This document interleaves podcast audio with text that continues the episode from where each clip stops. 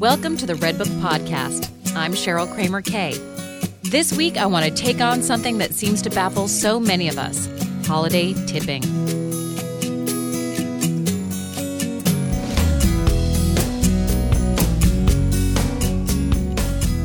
Welcome to gratuity season, a time to thank the devoted folks who help you make your life work. It can be confusing, can't it? For one thing, accepting monetary tips is often prohibited for mail carriers, teachers, coaches, doctors, and nursing home employees. For them, you can show your gratitude with a small, thoughtful gift instead. For everyone else, you need to figure out an amount, factoring in the quality of service, your relationship, and your budget. Then there's geography.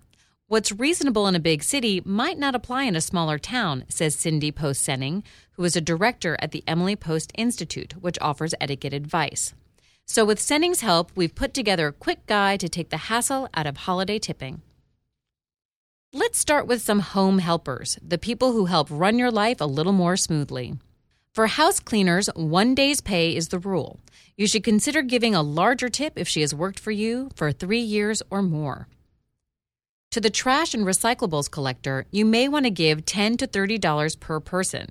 Just check with your local sanitation or public works department first. You'll find contact information in your white pages, because some might have regulations regarding whether their employees are allowed to receive gratuities.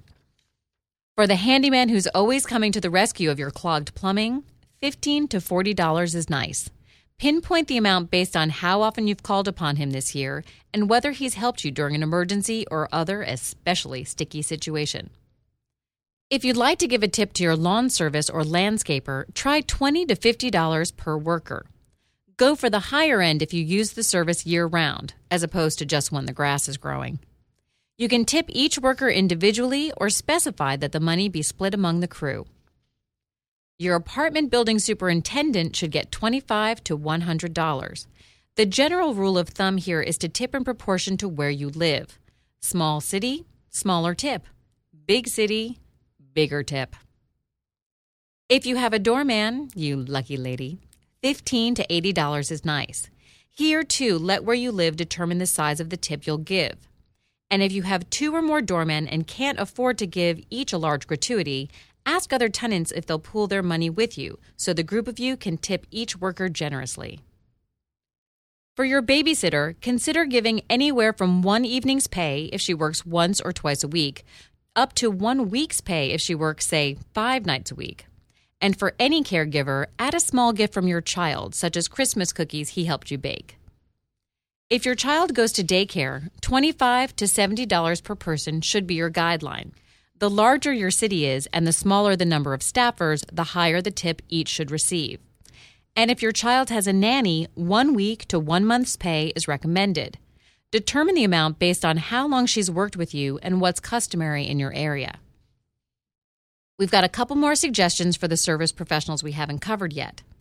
The newspaper delivery person who keeps you up to date with the world around you might receive 10 to $30. Does he deliver the paper right to your doorstep nice and early every day? Is it properly protected in bad weather? Then go for the higher tip. And finally, the hairstylist or manicurist you just wouldn't look the same without. A good rule of thumb is to tip the cost of one session. Or if you tip her regularly at your salon visits throughout the year, you can instead choose to give a small gift as a warm token of your gratitude at holiday time.